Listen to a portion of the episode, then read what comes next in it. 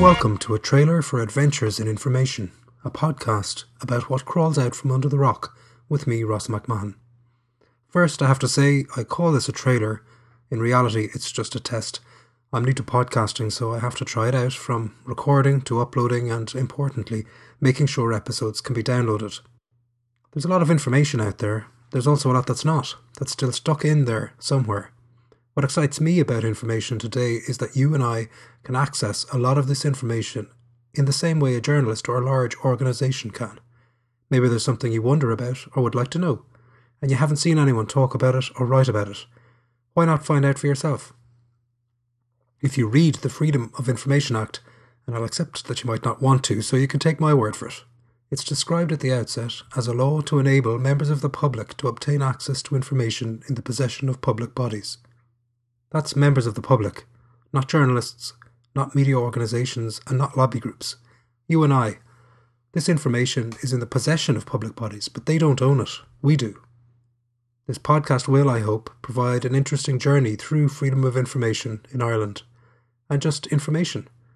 We're at an interesting point in the journey. The outgoing government, particularly the Labour Party, made a point of liberalising freedom of information.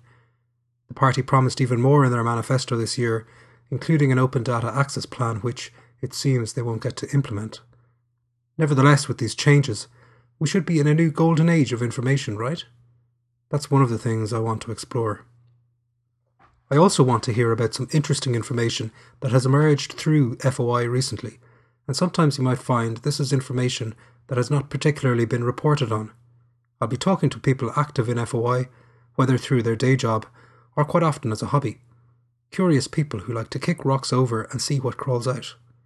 These people have often spent huge amounts of time and effort in kicking those rocks over and analysing what they have found.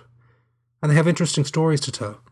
That's why I wanted to start this podcast, because it's one I think I would like to listen to, with, I hope, stories I would like to hear. So please stay tuned. Subscribe to the podcast using the RSS feed on the website adventuresininformation.com and I also welcome any comments or questions on that site. Questions about FOI or issues you would like to see discussed, please let me know there. Please also like the podcast page on facebook.com slash adventures or follow on Twitter at adventuresii and of course subscribe on iTunes podcasts. This is a new adventure for me and it's one I hope you'll enjoy. Stay subscribed for the first episode of Adventures in Information coming soon. First up, I'll be talking to an outspoken information activist, a repeat requester, someone who I think has uncovered some information worth hearing about. I hope you'll join me.